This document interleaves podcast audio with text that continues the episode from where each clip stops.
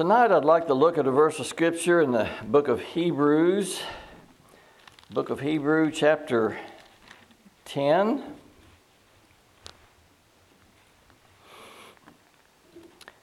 And uh, it is a verse of scripture that there are uh, different opinions on. And I would like for us to, uh, to look at this this evening.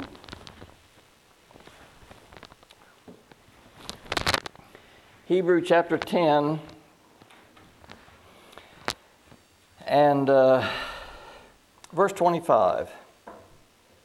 And we, we will read more around this, but let's just start out with, uh, with this verse. Not forsaking the assembling of ourselves together, as the manner of some is, but exhorting one another and so much more as you see the day approaching. So there are different uh, views on this. Uh, we will look at that. Some believe that that this is uh, uh means assembling ourselves together. Some believes it's how teaching how you assemble yourselves together. And that's at least two uh, of, the, of the views. And again, we will take our time and, and, might not get directly to our point this evening, but we'll look at some scriptures that I think will help us as we look at the bigger picture on this. So, uh, 1 Corinthians chapter 11. And uh, so that says, Forsake not the assembling of ourselves together. Uh, uh, what I say, 1 Corinthians chapter 11. And, and again, we'll take a long way around to getting to our point. 1 Corinthians 11.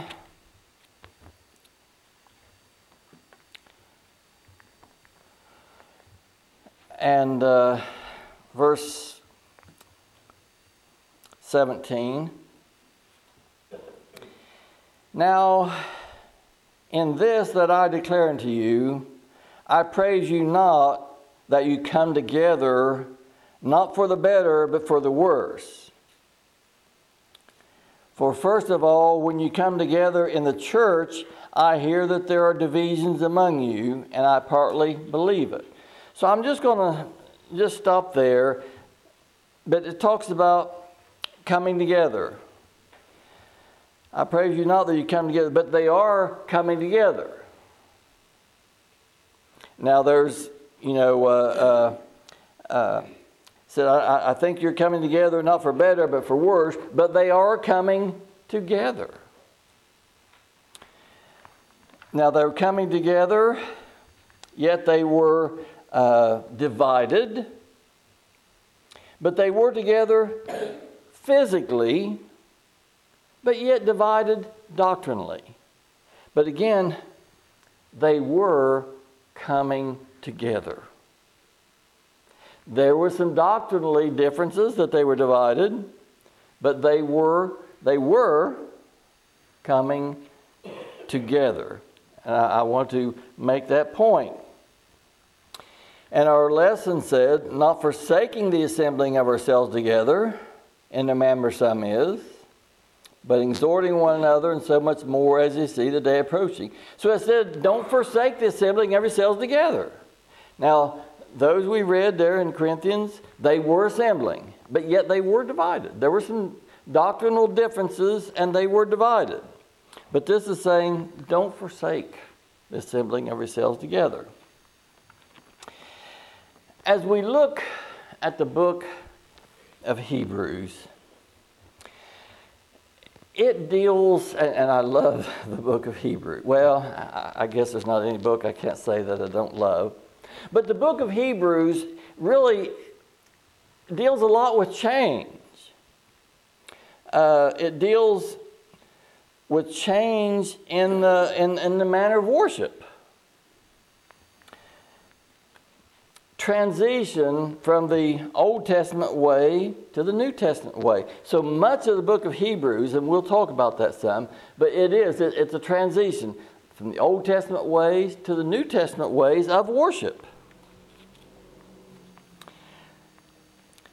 Uh,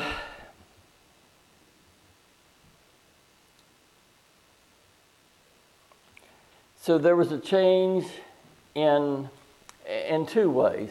There was a, a change in the physical way that they worshiped, and there was certainly there was a change doctrinally in the way that they worshiped. So there was a change, and, and the book of Hebrews again talks so much about that, and I believe even our lesson, I believe that is, is in our lesson as well. But there was they changed uh, uh, physically the way they worshiped, and certainly they changed doctrinally the way that they that they worshiped. Old Testament way, you know, they had the priest, and the priest would offer sacrifices. And of course, they had the, the tabernacle in the wilderness, and then it was brought to Jerusalem, and that's where they went to worship, wasn't it? That's where they went to offer the sacrifices. They went to Jerusalem for this. And, the, and again, the priest would offer the sacrifices, and the priest would offer the blood sacrifices. But they went to Jerusalem for this in, the, in a temple uh, after the temple was built and everything. So, in the Old Testament, or previous to Hebrews, that's the way that they worshiped blood of bulls and goats and calves. And the, and the high priest who offered them up. That's the way that they, and, and again, they had to go to Jerusalem for this. That's the way that they worshiped. Well, New Testament, there's a change in that. Don't have to go to Jerusalem, although I'd love to, but don't have to go to Jerusalem. We don't offer up the blood of bulls and goats, but we offer the blood of Jesus Christ as our covering we still uh, have, well, of course, our Lord is our high priest who offered up himself as the sacrifice. And we still have the priesthood. And I won't get into discussing tonight is the priesthood of the church or priesthood of the believer, but uh, I think the answer to that is yes. I believe the true believers will be in the church, so it is priesthood of the church. But much of the book of Hebrews talks about this change. Again, change in certainly the, the place and, and, and way that they worshiped, but also doctrinally the way that they worshiped. There was just a, a change. So let's look at a couple scriptures in Hebrew. And let's go back to chapter 7, first of all.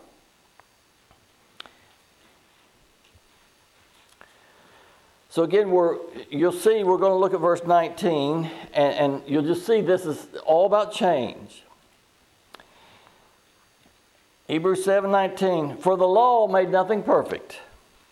The letter of the law and the Old Testament and the way they worshiped. But the bringing in of better hope did, by which we draw near unto God. So a big change there. And, and I talked to one individual one time, where we talked for, for I guess, uh, even a few years. And we talked about the law and all the sacrifices. And I said, you know, I said, those never took away any sin. Thought, well, the boy has a big waste. Well, I never looked at it that way, where there's a big waste of all those animals. Of course, some of them they would eat and so forth. There was different sacrifices that they, that they offered. But under the letter of the law, uh, said uh, nothing was, was perfect. But now this change that Hebrews spends so much of his time talking about, but the bringing of a better hope did, by which we draw near unto God. So this we see a change here, the old way of worship and the new way of worship. What we what they worshiped and, and what we worship now. So there's definitely a change here. In chapter 8, starting in, in verse 1. Again, we're looking at, at change. Now, of the things which we have spoken, this is a sum. And I love, I love some. I love summary. Sometimes I can read the summary and uh, don't have to look at all of it. So this is a summary. Now the things which we have spoken, this is a sum. We have such an high priest who is seated on the right hand of the throne of the majesty of the heavens, a minister of the sanctuary and of the true tabernacle which the Lord pitched and not man. So we see a change here. They had the, the old uh, tabernacle and they had the, the temple and everything, but it wasn't the true. But now there's a change. Change a, a minister of the sanctuary of the true tabernacle, which the Lord pitched and not man. So we see, again, change. And that's what Hebrew is talking about. Let's read on.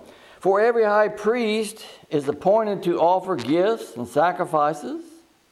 That was the old way. Wherefore it is of a necessity that this man, Jesus Christ, have somewhat also to offer. For if he were on earth, he should not be a priest, seeing that there are priests that offer gifts according to the law. He wasn't of the tribe of Levi, so he wouldn't have been a priest in, in, in that manner if we're looking at earthly things. It says, uh, offer gifts according to the law, who serve unto the example and shadow of heavenly things. So we look at the law of Moses, what, what, what's its purpose? Who serve unto the example and shadow of heavenly things. As Moses was admonished of God when he was about to make the tabernacle, See, saith he, that thou make all things according to the pattern shown unto thee in the mount. So, I. Uh, this tells us something. So Moses was getting ready to build uh, the tabernacle. So we got some, some posts and poles and rods and boards and sockets and all these different kinds of skins and everything and all these different furnishings that went in it. Where they was going to uh, offer the different offerings and the, and the blood offerings and the incense offerings and all that. But he said, I want you to build this tabernacle according to how I've shown you. Well, what difference does it make?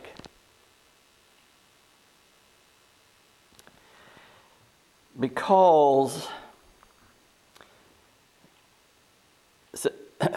first part of verse 5 who serve unto examples and shadows of heavenly things.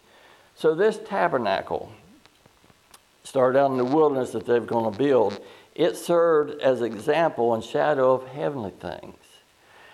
I don't understand everything about the tabernacle. I seems like I can't get time to really, I'd like to make a complete study on it. just seems like I can never get there. But I do know this everything in there points to Jesus Christ. That's why he's supposed to make it according to a certain pattern. Not because of snow load or wind shear or all that kind of stuff, because it was patterned after Jesus Christ and it had to be according to that, uh, that pattern. But you see, uh, certainly a big change. No longer uh, do we worship in that tent, in that tabernacle. No longer all for those uh, blood of bulls and goats and etc.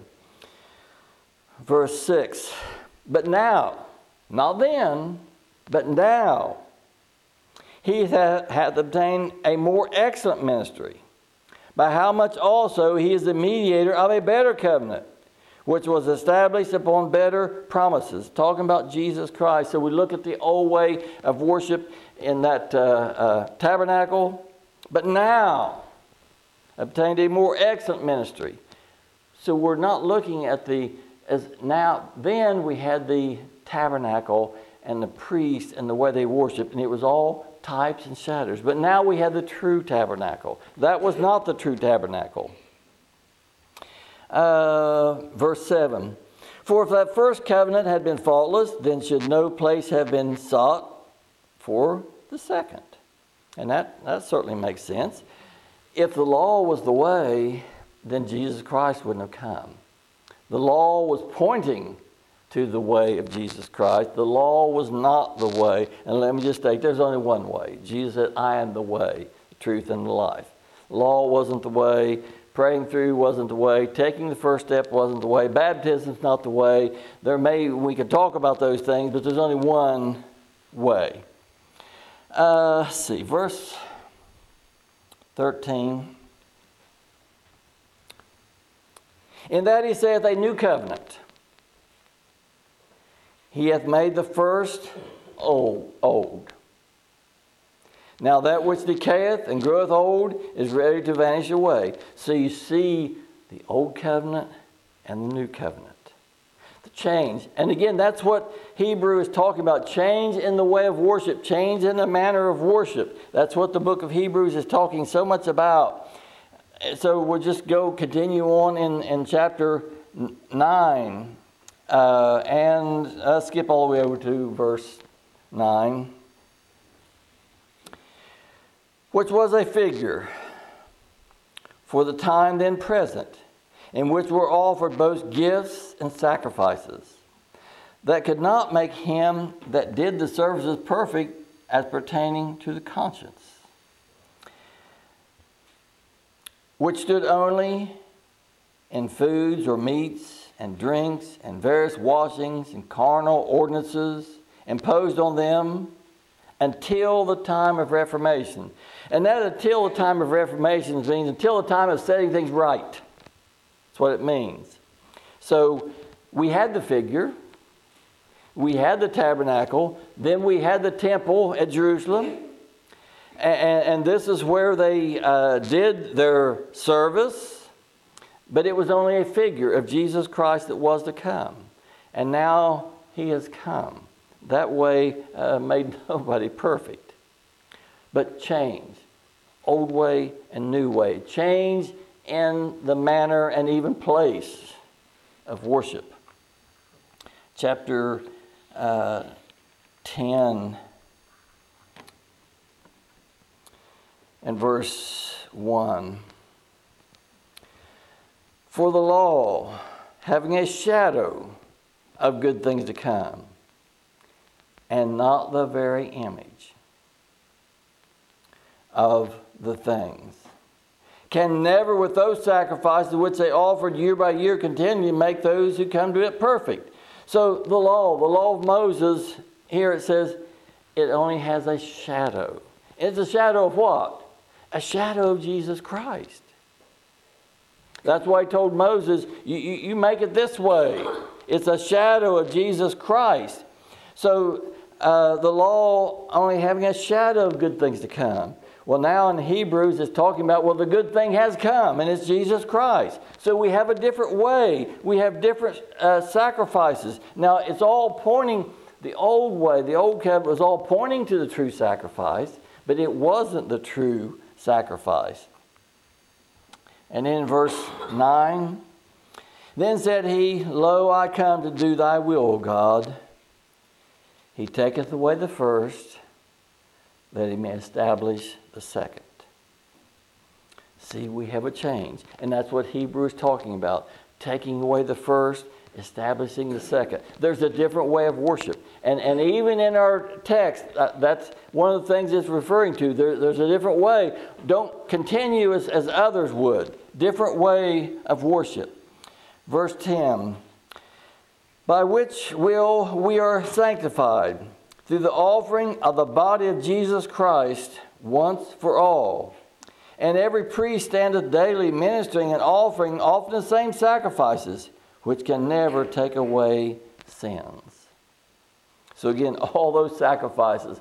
I, I don't I never thought of it as waste but I, see how people could look at it that way. But it never took away sin. The sacrifices never took away sin. It all pointed to Jesus Christ, by which we are sanctified through the offering of the body of Jesus Christ once for all. But see, Hebrew is talking about that changing from that old way to the new way. It's talking about change. Uh, let's see. Let's skip maybe over verse 19, maybe. Having therefore, brethren, boldness to enter into the holiest by the blood of Jesus, by a new and living way which hath consecrated us through uh, for us through the veil that is to say his flesh.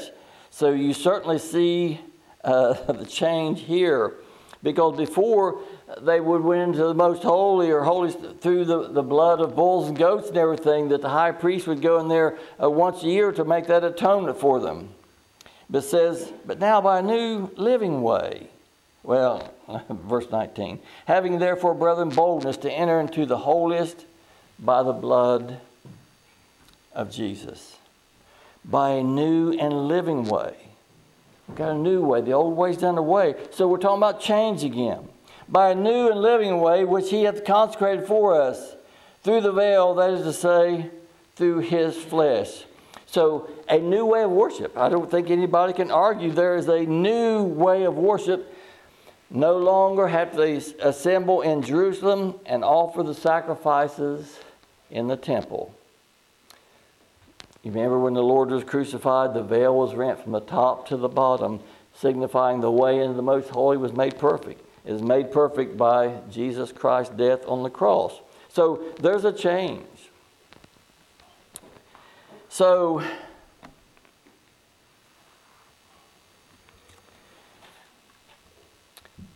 after some were illuminated to the fact that no longer under this law no longer had to go to Jerusalem to offer these sacrifices. After some were illuminated that, they said, well, why assemble at all?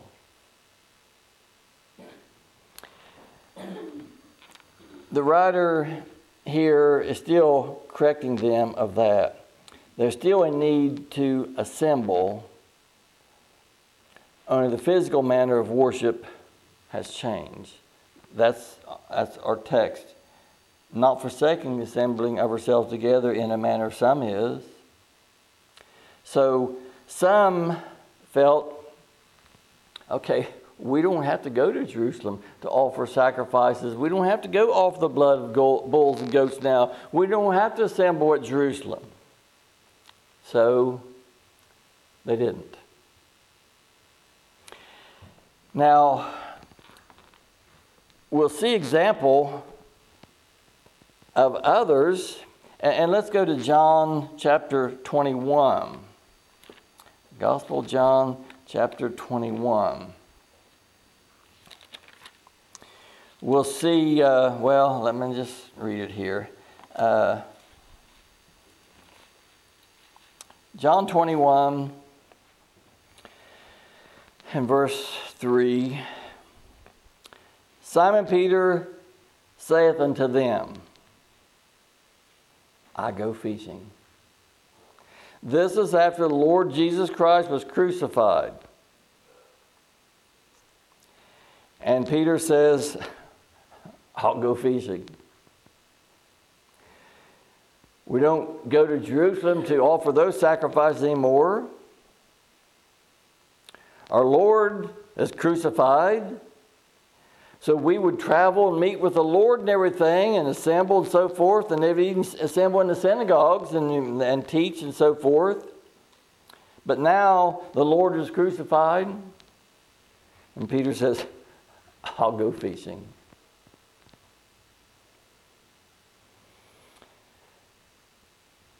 Then uh, it says, They say unto him, We also go with thee. So Peter says, So, with no need now, I'll just go back to fishing.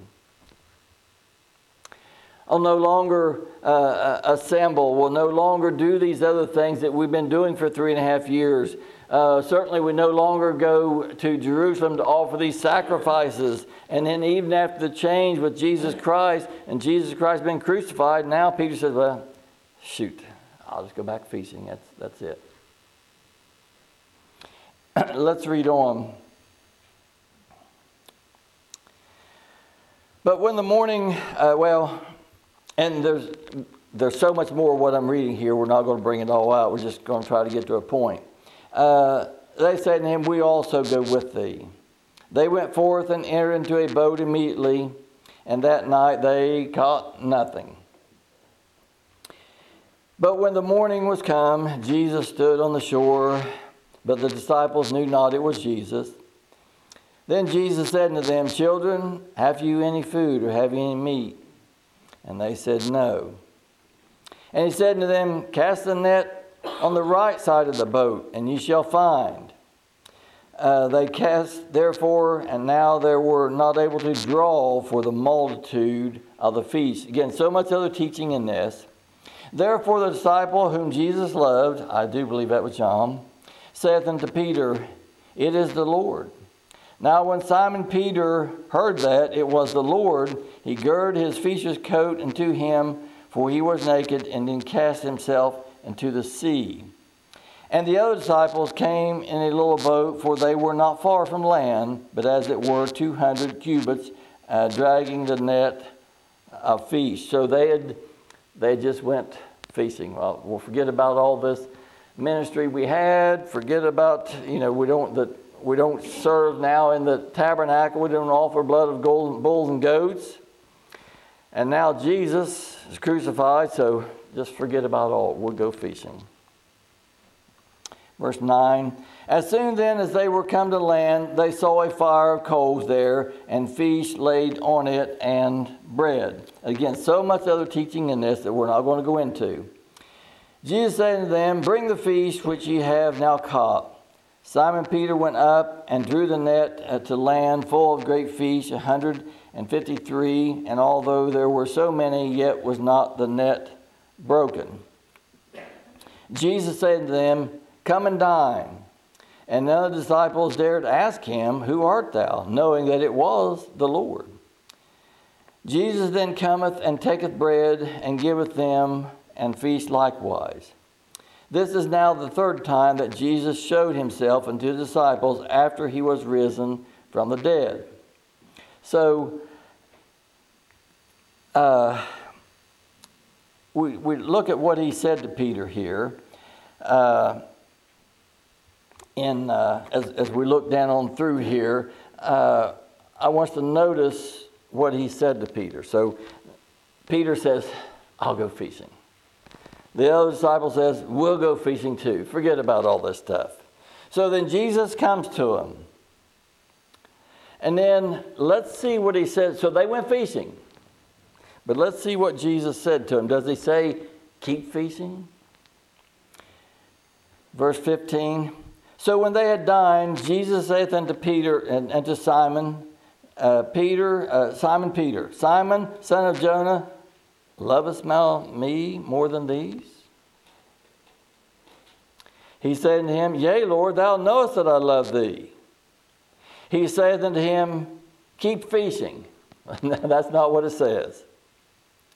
He said to him, Feed my lambs. Peter, you said, uh, shoot, you know, the Lord's crucified and everything. Uh, I, forget about all, we'll just go fishing. But the Lord came to him here. And after they, and again, there's so much more in what I read there, but I'm trying to bring our point out. So, Peter, do you love me? Feed my lambs. He didn't say keep fishing. Now we know he's going to make them fishers of men, but as far as this, where they had uh, uh, forsaken what they had been doing, and said, I'll just go back to fishing again. He didn't say, Peter, you continue with that. That's what you're doing. He says, Peter, you love me? Feed my lambs. Peter, there's something for you to do. 16, uh, again, you're familiar with this. He's saying to him again the second time, Simon, son of Jonah, lovest thou me? He's saying unto him, Yea, Lord, thou knowest that I love thee. He saith unto them, unto him, Feed my sheep. He didn't say continue feasting. 17 again. He said unto him the third time, Simon, son of Jonah, lovest thou me? Peter was grieved because he said unto him the third time, Lovest thou me? And he said unto him, Lord, thou knowest all things. Thou knowest that I love thee. Jesus said unto him, Feed my sheep. He certainly was making a point here, wasn't he? He wasn't going to leave any doubt. He didn't say, Keep fishing, Peter. He said, Peter, there's, there's work for you to do. Feed my sheep. We can read of some of Peter's work, some of Peter's teaching, some of the events in Peter's life. I certainly believe that Peter will be, made, be of the bride, which we've been studying on Sundays morning, or get, well, getting ready to study on Sunday morning. We're leading up to it. But I believe Peter, one, is uh, that will be of the bride. And I'm going to do something that I don't like to do, but I'm, I'm going to try to do it to maybe make a, a point anyway. I don't like ifs. What if the Lord hadn't gone to Peter here? What if the Lord hadn't gone to the disciples? And again, I don't, Cindy, I don't, I don't like using it this way, but if we can, just think about it for a moment.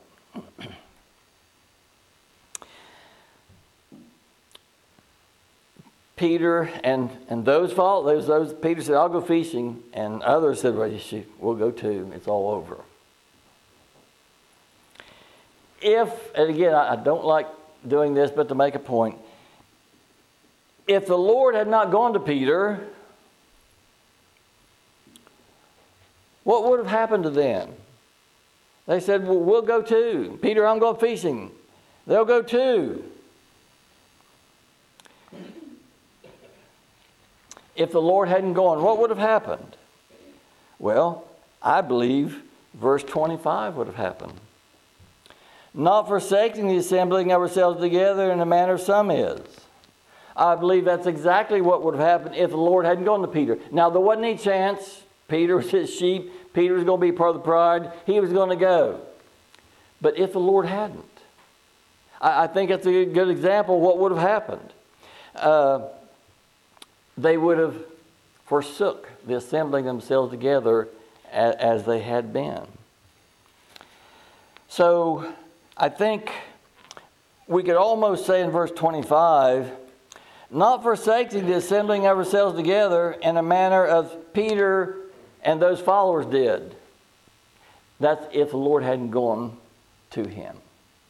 Because they would have quit assembling, they would have quit uh, uh, feeding the sheep and so forth. But he said, uh, and so, but he didn't. He went and, uh, uh, and he called them, and they didn't make them features of men and feeding the sheep and so forth. But if he hadn't have, they would have continued feasting, continued forsaking the assembling of themselves together as they did in the Lord's three and a half years. I know of a group that did this. They, uh, they were brought to position, they, they believe in a sovereign God. They believed that He was in control of all things. They believed in predestination. They believed that God had already ordained who would be in the bride, who would not. And you know what happened? They said, well, there's no need doing anything. So they, and they were meeting. They were meeting as a church, as we would traditionally think a church would meet. And they said, well, there's, there's no need to do anything. So they didn't. They forsook the assembling of themselves together. So here in Hebrew, uh, there is a, uh, a change here, the way they did worship. Well, uh, let, me, let me ask this. I, I don't know the hearts of those people, but so they said, the Lord's in control. The Lord has predestined everything.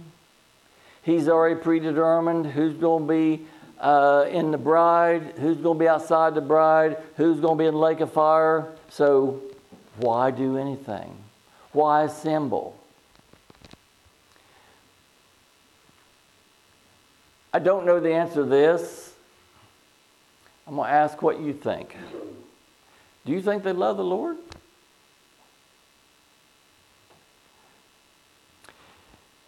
Uh,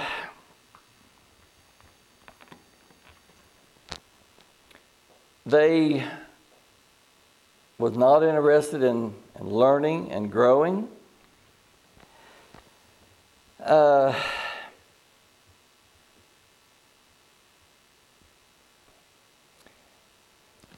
they were not interested in worshiping and praising the Lord.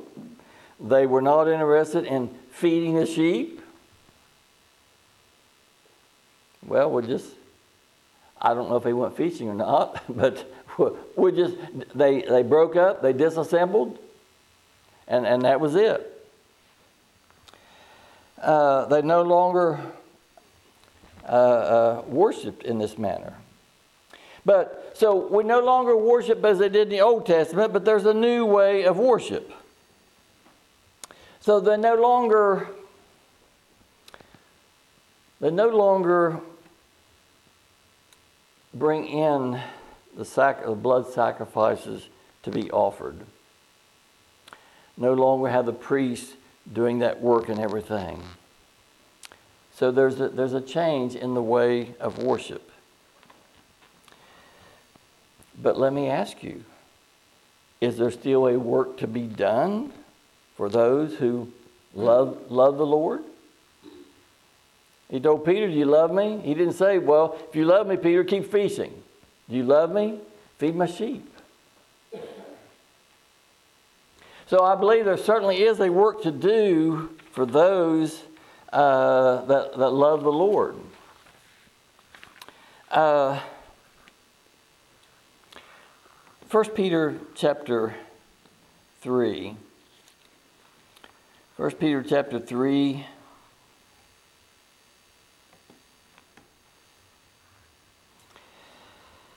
And uh, start in verse 13. So, is there a work to do?